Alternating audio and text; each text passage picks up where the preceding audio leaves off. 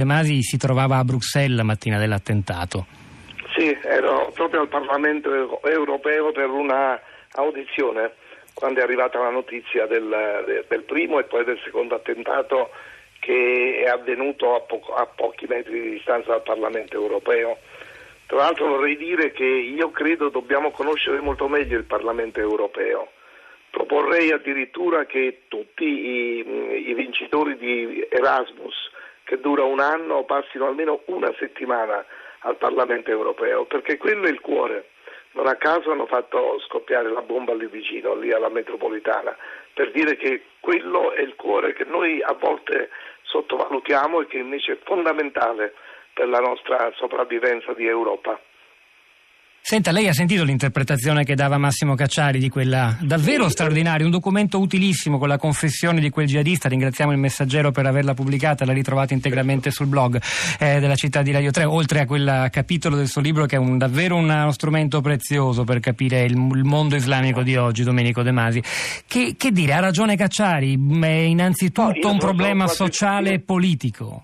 Sono sempre, quasi sempre d'accordo con, con Massimo, Massimo Cacciari, però c'è da dire questo: non è una filosofia della morte, è una filosofia della vita, perché loro non si ammazzano pensando che con quell'atto finisce tutto, come per me laico, che con la morte finisce tutto. Per loro è l'inizio, è l'inizio del, del loro paradiso, quindi è una pulsione di vita, non di morte. È come per i cristiani Del, del, del primo cristianesimo, che andavano felici incontro alla morte perché da quel momento in poi cominciava la loro vita eh, reale, quella eterna, che nel caso poi del, del paradiso maomettano ha anche tutta una serie di risvolti sensuali, di risvolti prettamente, prettamente terreni.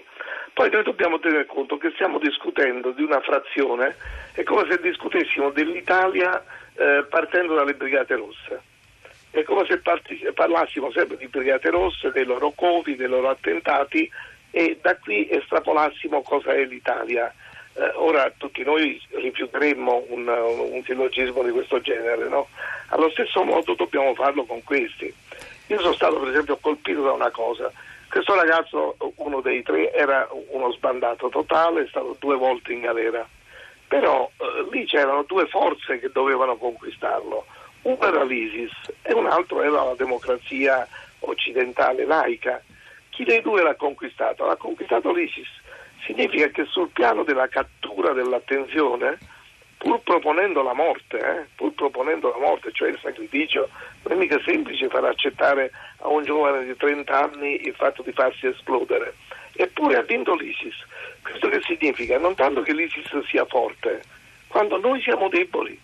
Non, non riusciamo a fare bene le istituzioni democratiche. O forse non abbiamo mantenuto le promesse. Sembra risuonare quell'eccesso di autocritica tipico dell'Occidente che il nostro ascoltatore Angelo a Prima Pagina stamani lamentava come un difetto, come una delle cause della nostra vulnerabilità. Abbiamo troppa autocritica. Eh, era colpito Angelo dalle tante telefonate di ieri a Prima Pagina, quando molti ascoltatori, in effetti è successo proprio questo, parlavano di responsabilità dell'Occidente, di nostre colpe, che è bizzarro come reazione il giorno dopo quell'attentato terribile.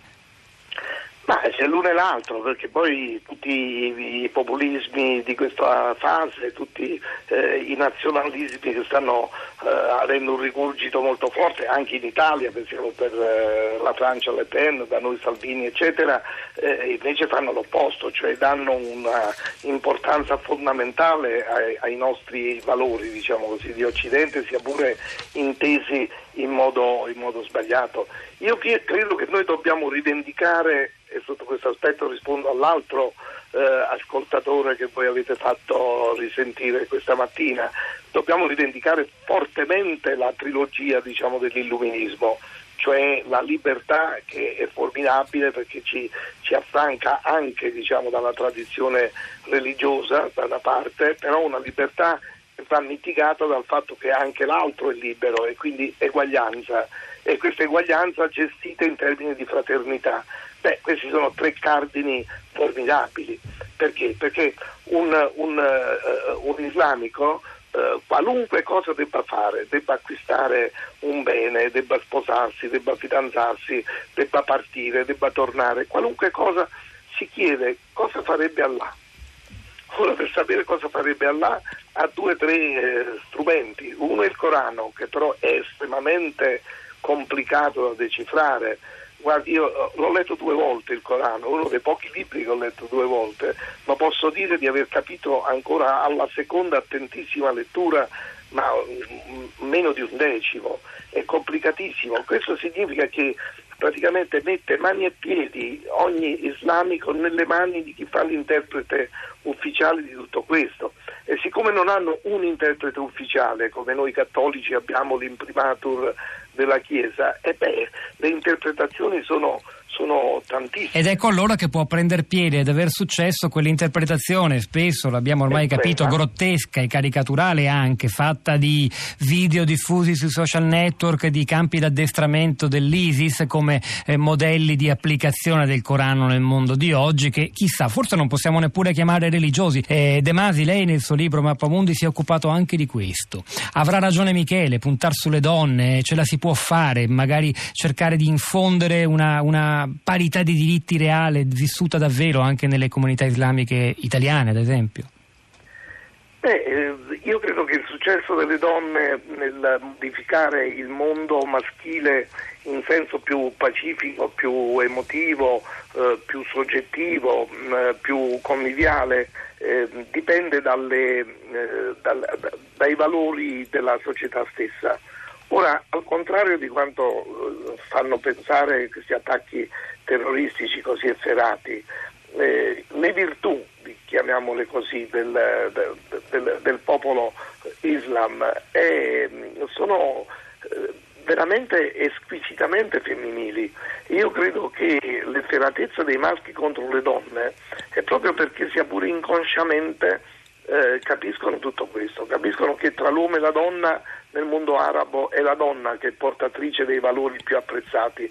Ne faccio un elenco, purtroppo non posso ehm, eh, spiegare perché ho messo queste parole in questo elenco. Per esempio il senso della discrezione, il senso del pudore, eh, il, l'apprezzamento del silenzio, la affettività molto forte, il senso di indignazione, di indignazione proprio eh, quasi giovanile, eh, interessante, lo slancio mistico, la sensualità, la, la tenerezza, la sensibilità, il senso della collettività, della unna, come è detto nel, in termine arabo, il senso dell'equità, della severità etica, per esempio, dell'essere utili alla collettività e alla famiglia, l'onestà nel pagare le tasse. Ecco, questo è tutto un elenco di eh, virtù, chiamiamole così, del popolo arabo, che viene, vengono messe naturalmente in, in ombra da, da questi fatti efferati che avvengono. E così che sarebbe come... possibile mettere in comune, magari lei dice, in un reciproco avvic- avvicinamento.